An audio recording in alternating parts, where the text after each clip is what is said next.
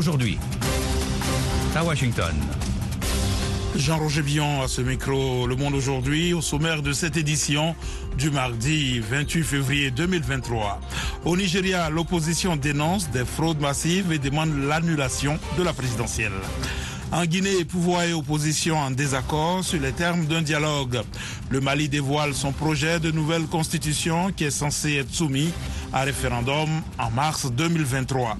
Le MICA, le marché international du cinéma et de l'audiovisuel africain, a ouvert ses portes en marge du FESPACO. L'avantage du MICA, bien entendu, c'est que on va passer beaucoup de producteurs, de productrices, de réalisateurs, de réalisatrices africains. Et pour ça, notre présence est vraiment euh, utile et intéressante.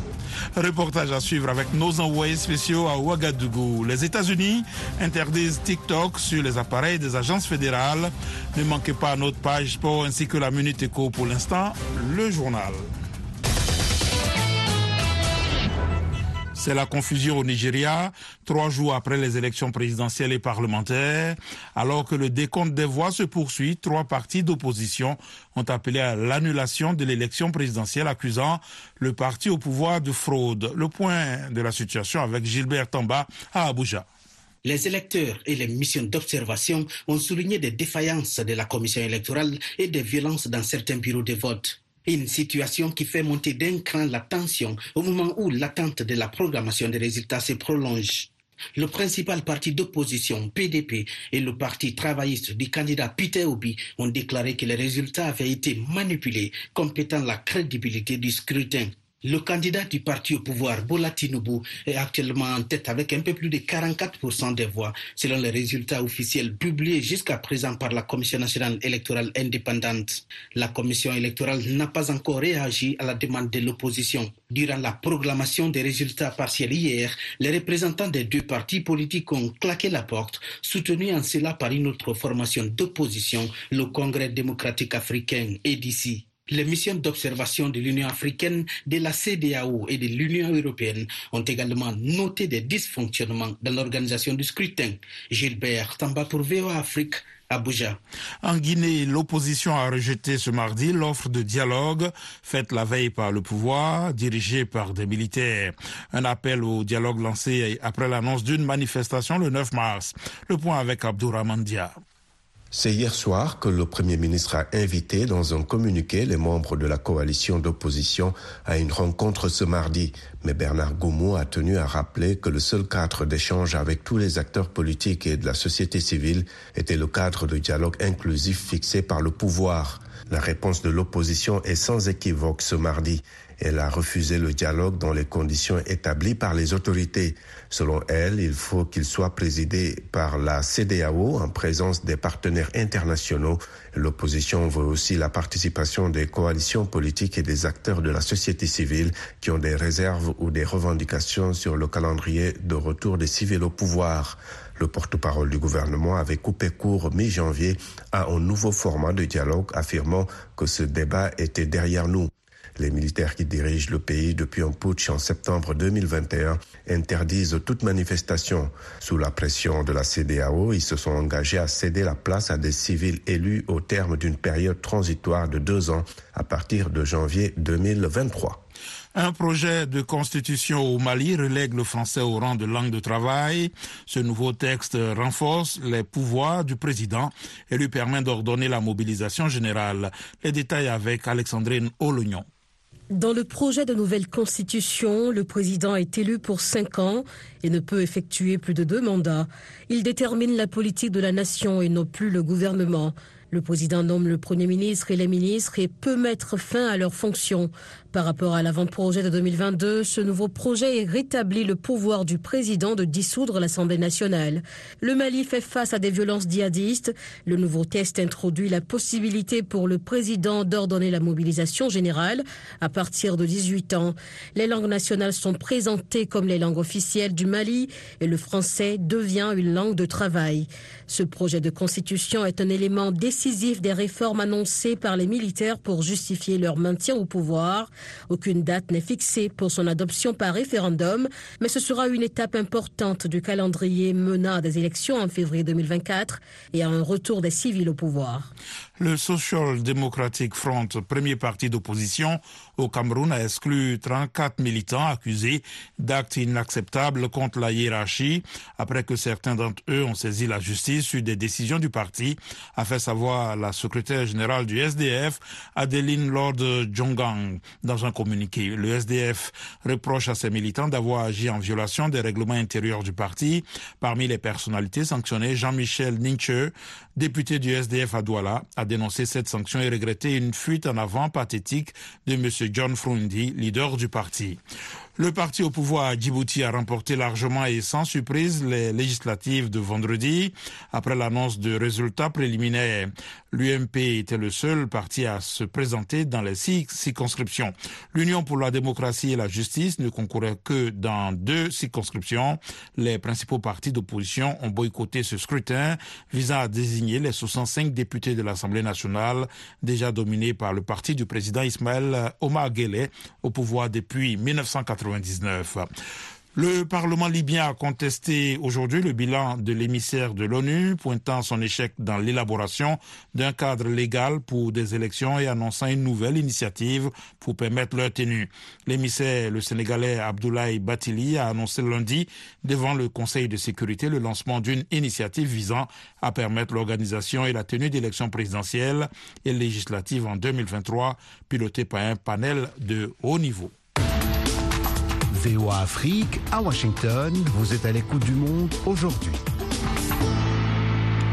Ici aux États-Unis, les agences fédérales américaines devront s'assurer que leurs appareils ne sont plus dotés de l'application de vidéo TikTok sous 30 jours, a ordonné lundi le Bureau de la gestion et du budget à la Maison-Blanche. Les précisions de John Nidon. L'application chinoise TikTok a été prise pour cible par les législateurs américains qui la considèrent comme une menace à la sécurité nationale et ont interdit son usage sur les appareils des agents fédéraux dans une loi votée fin décembre et ratifiée début janvier par le président Joe Biden. Dans un mémorandum, la directrice de ce bureau, Shalanda Young, demande aux agences gouvernementales de supprimer et d'interdire les installations de TikTok sur les appareils leur appartenant ou gérés par elle et d'interdire le trafic depuis ces appareils vers TikTok. L'interdiction ne s'applique pas aux entités américaines ne dépendant pas du gouvernement fédéral ni aux millions de particuliers qui utilisent TikTok. L'Union américaine pour les libertés civiles a déploré la nouvelle loi en estimant qu'elle revenait à interdire effectivement cette application. Ni TikTok ni sa maison mère n'ont réagi dans l'immédiat à cette annonce de la Maison Blanche. Le Conseil de sécurité de l'ONU a renouvelé lundi pour six mois le mécanisme d'aide transfrontalier pour des millions de personnes en Syrie, un soulagement pour les humanitaires qui espéraient toutefois, comme certains États, une prolongation plus durable. Le mécanisme qui expirait ce mardi avait été renouvelé en juillet dernier pour seulement six mois. Le bilan du naufrage d'une embarcation de migrants dimanche près de Crotone, dans le sud de l'Italie, est désormais de 64 morts. Les recherches sont toujours en cours et le bilan pourrait s'alourdir, selon un porte-parole des pompiers. Trois présumés passeurs ont été interpellés. 79 survivants originaires d'Afghanistan euh, du Pakistan, de Somalie et de Syrie ont échappé au naufrage. Et puis le secrétaire d'État américain a affiché son soutien au Kazakhstan aujourd'hui. La venue d'Anthony Blinken dans ce pays a pour but de renforcer l'empreinte des États-Unis en Asie centrale, région prise en étau entre l'allié traditionnel russe et l'influence grandissante de la Chine. Dans la capitale kazakh, Astana, le chef de la diplomatie américaine doit rencontrer ses homologues des cinq républiques ex-soviétiques de la région lors de cette tournée qui intervient quelques jours après l'anniversaire de l'invasion russe de l'Ukraine. Voilà pour le journal, vous suivez VOA Afrique. À présent, la Minute Éco avec Nathalie Barrage. Depuis le 13 janvier, la République démocratique du Congo a exporté 207 kilos d'or produits de manière artisanale dans le sud Kivu par l'entreprise Primera Gold à capitaux émiratis. Un résultat largement supérieur aux années précédentes. Selon le ministère des Mines, seulement 42 kilos d'or artisanal ont été exportés en 2022. Le département du Trésor américain a estimé que plus de 90% de la production d'or dans l'est de la RDC est illégalement exportée vers les pays frontaliers. Au Cameroun, l'ONG Génération Partenaire du Progrès et l'African Investment Corporation, basée aux États-Unis, organise un festival gastronomique du 9 au 10 mars à Mouanko, dans la région du littoral. La Diaspora Kitchen, qui vise à valoriser le patrimoine culinaire camerounais, va réunir 20 chefs des deux pays, dont Christian Abégan, auteur du livre Le patrimoine culinaire africain, Antoine Bellinga et l'historien culinaire américain David Thomas. En Afrique du Sud, selon des chiffres publiés aujourd'hui par l'Agence des statistiques, le taux de chômage s'est établi à 32,7% au quatrième trimestre 2022, en faible progression pour le quatrième trimestre consécutif. Le pays avait connu une hausse continue du chômage entre juillet 2020 et décembre 2021, le taux ayant atteint 35,3%. Passe maintenant au sport avec Nanit Talani. Bonsoir Nanit. Bonsoir Jean-Roger. Bonsoir à tous. On connaît désormais les affiches des quarts de finale de la Cannes des moins de 20 ans, programmées pour jeudi et vendredi. Oui, mais notons d'abord que ces quarts de finale se joueront sans la participation du pays hôte, l'Égypte, qui a été éliminé par le Sénégal. Le bal sera ouvert par un derby ouest-africain qui mettra aux prises les Lions de la Teranga du Sénégal et les Guépards du Bénin au stade international du Caire le jeudi 2 mars à 15h. À première vue, cette rencontre s'annonce déséquilibrée car le Sénégal a fini la phase de groupe avec trois victoires alors que le Bénin n'a remporté aucun match et n'arrive à ce stade que pour avoir figuré parmi les meilleurs troisièmes. En plus, les Lions de la Teranga ont un atout majeur avec des joueurs comme Pape Diop qui totalise 4 buts et écrase tout sur son passage, comme le rappellent nos confrères d'Afrique Foot. La même journée à 18h, les grues de l'Ouganda croiseront les fers avec les aigles du Nigeria au stade Suez Canal. Cette rencontre paraît plus équilibrée entre l'Ouganda, qui est premier du groupe B devant le Congo-Brazzaville grâce à un tirage au sort, et le Nigeria qui monte en puissance après sa défaite initiale contre le Sénégal 1-0. Les Aigles restent quand même sur deux victoires consécutives alors que l'Ouganda est finaliste malheureux de la dernière édition. Les deux dernières rencontres se jouent vendredi 3 mars. D'abord à 15h à Alexandrie, les Scorpions de la Gambie, troisième de la dernière édition, se mesureront aux Faucons de Gédiane du Soudan du Sud qui en sont à leur première participation. Les Scorpions partent donc favoris en termes d'expérience. Enfin, les Diables Rouges du Congo-Brazzaville en découdront avec les Aigles de Carthage de la Tunisie à 18h au stade international du Caire. Pas beaucoup de prédictions sur cette rencontre qui met aux prises deux sélections irrégulières qui ne se montrent pas toujours au niveau attendu. Exit pour le patron du football français, Noël Legrette. Rattrapé par les polémiques et les accusations de harcèlement moral et sexuel, le président de la Fédération française de football, Noël Legrette, a démissionné ce mardi après un règne de 11 années et plusieurs mois d'obstination qui ternissent quand même son bilan.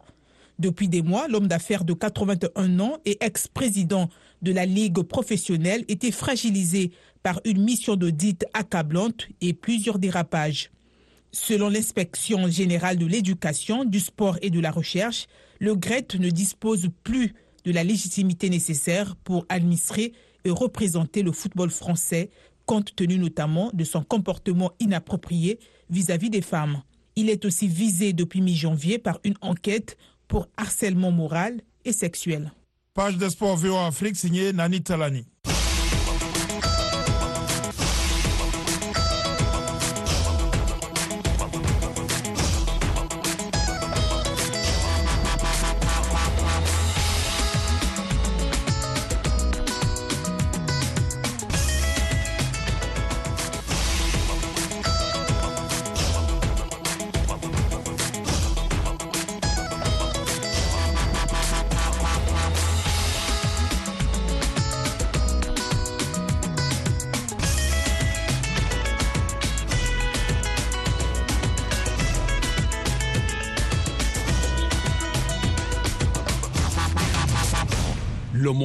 Aujourd'hui, VOA Afrique.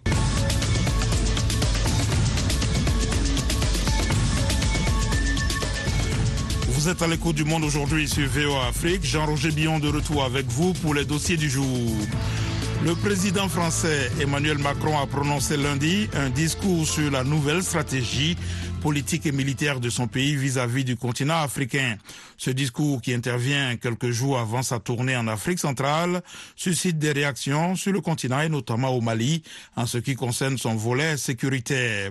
Reportage à Bamako de notre correspondant Mohamed Danyoko. Face à la présence russe de plus en plus accrue sur le continent africain et dans plusieurs domaines, dont le plus important est celui sécuritaire, la France compte changer de stratégie. C'est ce qu'a fait entendre son président Emmanuel Macron. Un discours qui résonne au Mali comme une prise de conscience de la part de la France. Ibrahim Arandiallo, chercheur à l'Observatoire sur la prévention et la gestion des crises au Sahel. Ce, grief-là est revenu plusieurs fois, selon lequel effectivement les, militaires hein, nationaux, en tout cas les forces de de sécurité des pays, de ces pays du Sahel ou africains, n'avaient pas une certaine autonomie effectivement en matière, en matière d'action, en matière opérationnelle. Changer de stratégie pour répondre aux aspirations des pays hôtes, des bases militaires françaises, n'est pas synonyme, selon certains analystes, du départ de la France, mais plutôt d'une réorganisation. Écoutons Massiré Diop, journaliste expert des questions sécuritaires. Quel que soit le partenaire qui va venir, hein, la France, elle part, mais elle ne partira pas pratiquement. Elle va réduire ses, soldats déployés au Sahel, elle va, euh, elle va peut-être transformer hein, ses bases qui existent déjà. Donc elle ne part pas totalement. Et moi, si je peux faire une sorte de, comparaison, tout en restant dans le territoire africain, vous avez la Djibouti. Et la France est présente là-bas militairement depuis près, près de 100 ans plus d'un siècle, un peu plus d'un siècle aujourd'hui. Et pourtant, euh, les gens arrivent à s'accommoder avec cette présence. Si la France compte travailler avec le continent africain pour un partenariat gagnant-gagnant et privilégier la société civile dans ses rapports avec le continent, c'est pour mieux faire face à la concurrence russe. Ibrahim Arandiallo, chercheur. La Russie entretient de très bonnes relations aujourd'hui avec de nombreux pays, de nombreux pays africains. Et lors du dernier, euh, enfin, de la visite du, ministre des Affaires étrangères russe, il a promis effectivement à ces pays-là de les appuyer sur le plan économique et sur le plan sécuritaire, et même sur le plan politique. Donc moi, je pense que c'est une, sorte de réponse en filigrane aussi à cette, euh, à cette menace russe. A rappeler que la force française Barkhane a définitivement quitté le Mali en fin d'année 2022 et a redéployé une partie de ses hommes au Niger voisin.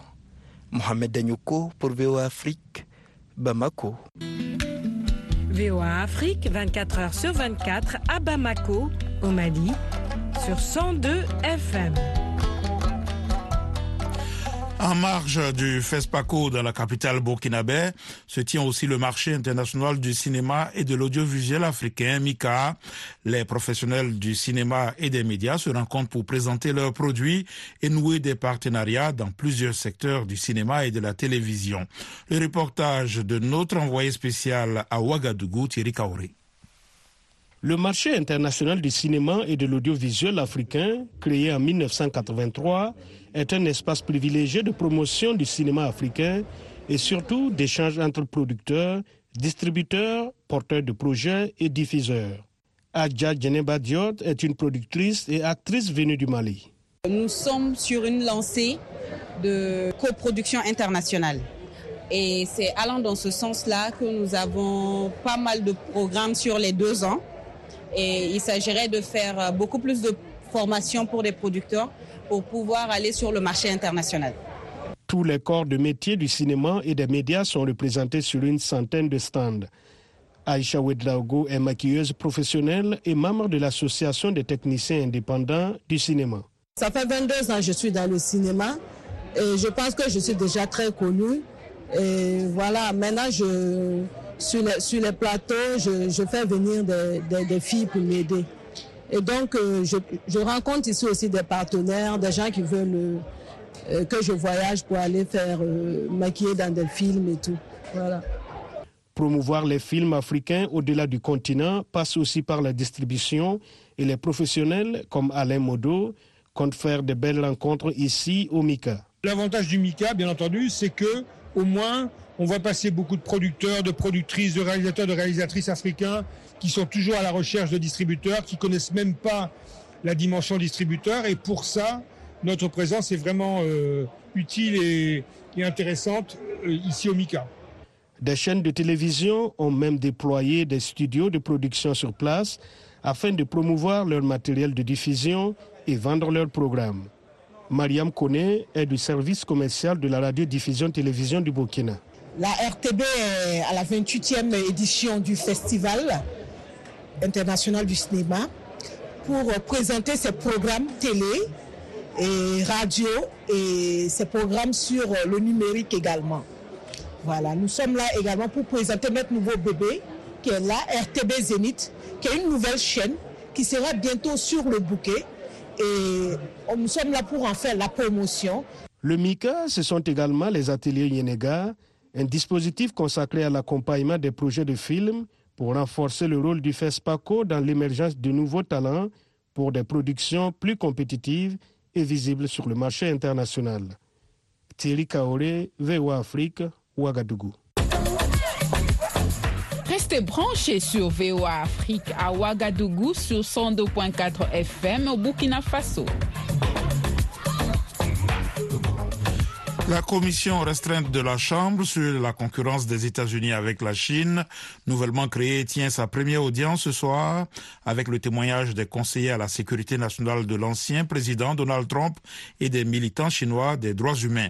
La correspondante de la VOA au Congrès, Catherine Gibson, s'est entretenue avec trois membres de cette commission. Le récit avec Nathalie Barge. Un examen approfondi des relations sino-américaines devrait être lancé au Capitole cette semaine. Des membres de la nouvelle commission estime que ce moment est plus grave que la guerre froide, comme le représentant républicain Dusty Johnson. C'est un environnement très différent. Nous n'avions pas besoin de découpler de manière ciblée notre économie de celle de l'Union soviétique, qui était une menace unidimensionnelle et militaire. Le Parti communiste chinois est une menace d'une manière beaucoup plus globale. Les législateurs disent que la commission spéciale, dirigée par le républicain Mike Gallagher et le démocrate Raja Krishnamurti, examinera tous les aspects de la concurrence américaine avec la Chine. Dusty Johnston. Premièrement, notre travail doit être bipartisan. Deuxièmement, le peuple chinois est la principale victime du Parti communiste chinois.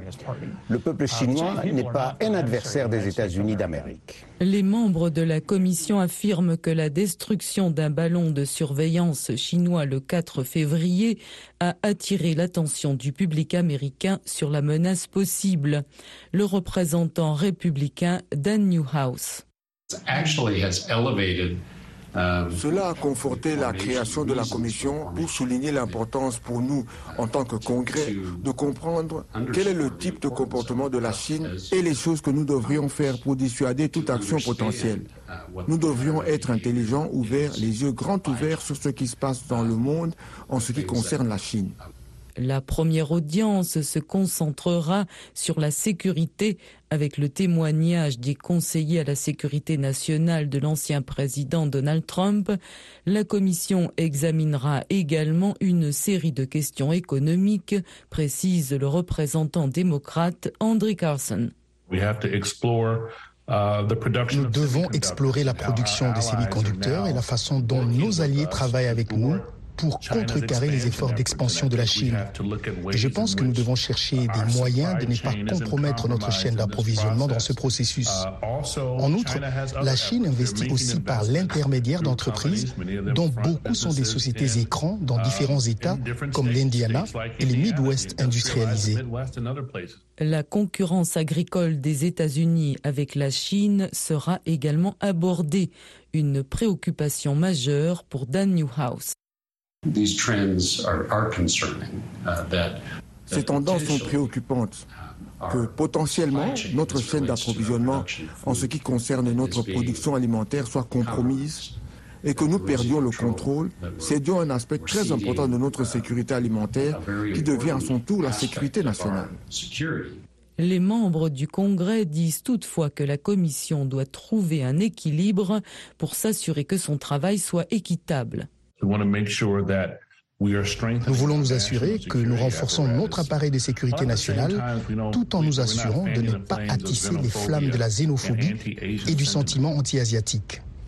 La commission envisage également des audiences à l'extérieur de Washington afin d'effectuer un examen des menaces possibles pour les infrastructures sensibles.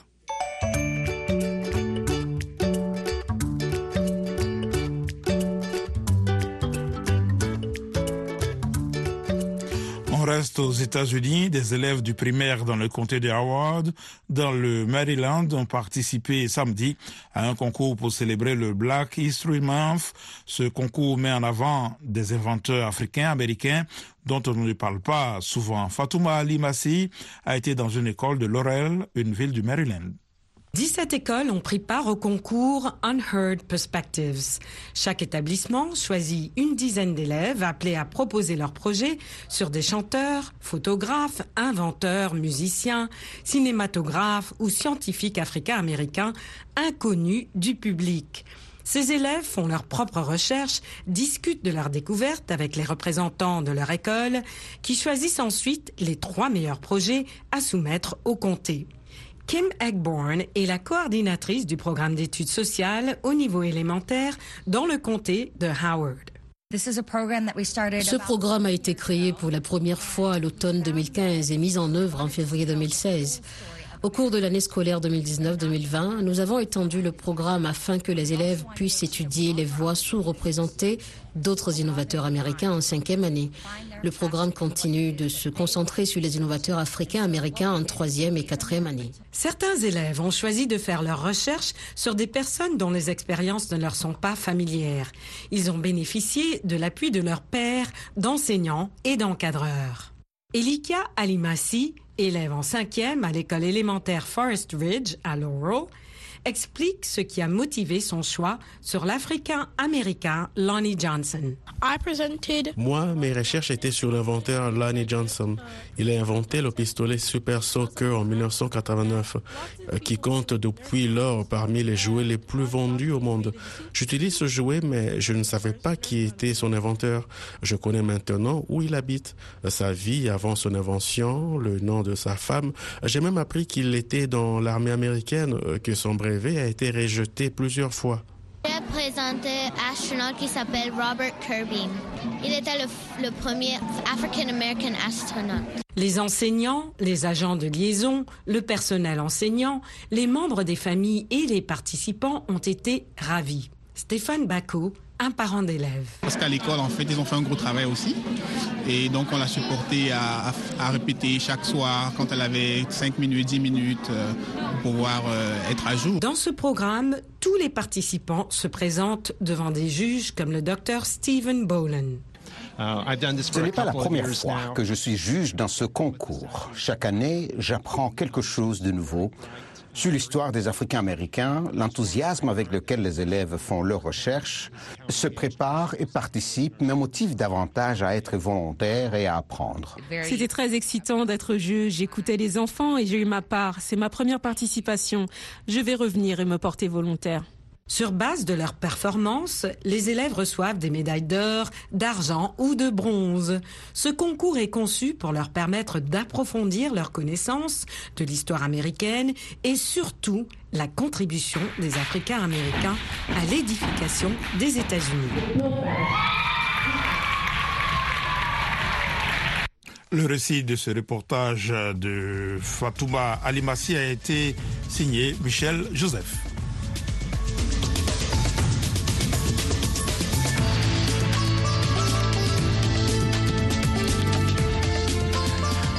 Aujourd'hui, c'est la fin de cette édition. Merci de l'avoir suivi. Jean-Roger Bion à ce micro, à la mise en onde Michel Joseph. Un grand merci à la rédaction et à toute l'équipe de production.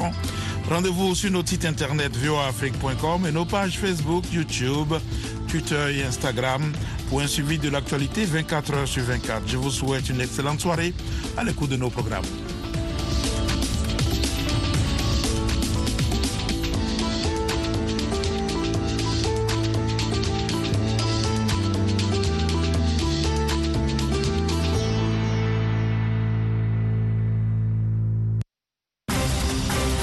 Afrique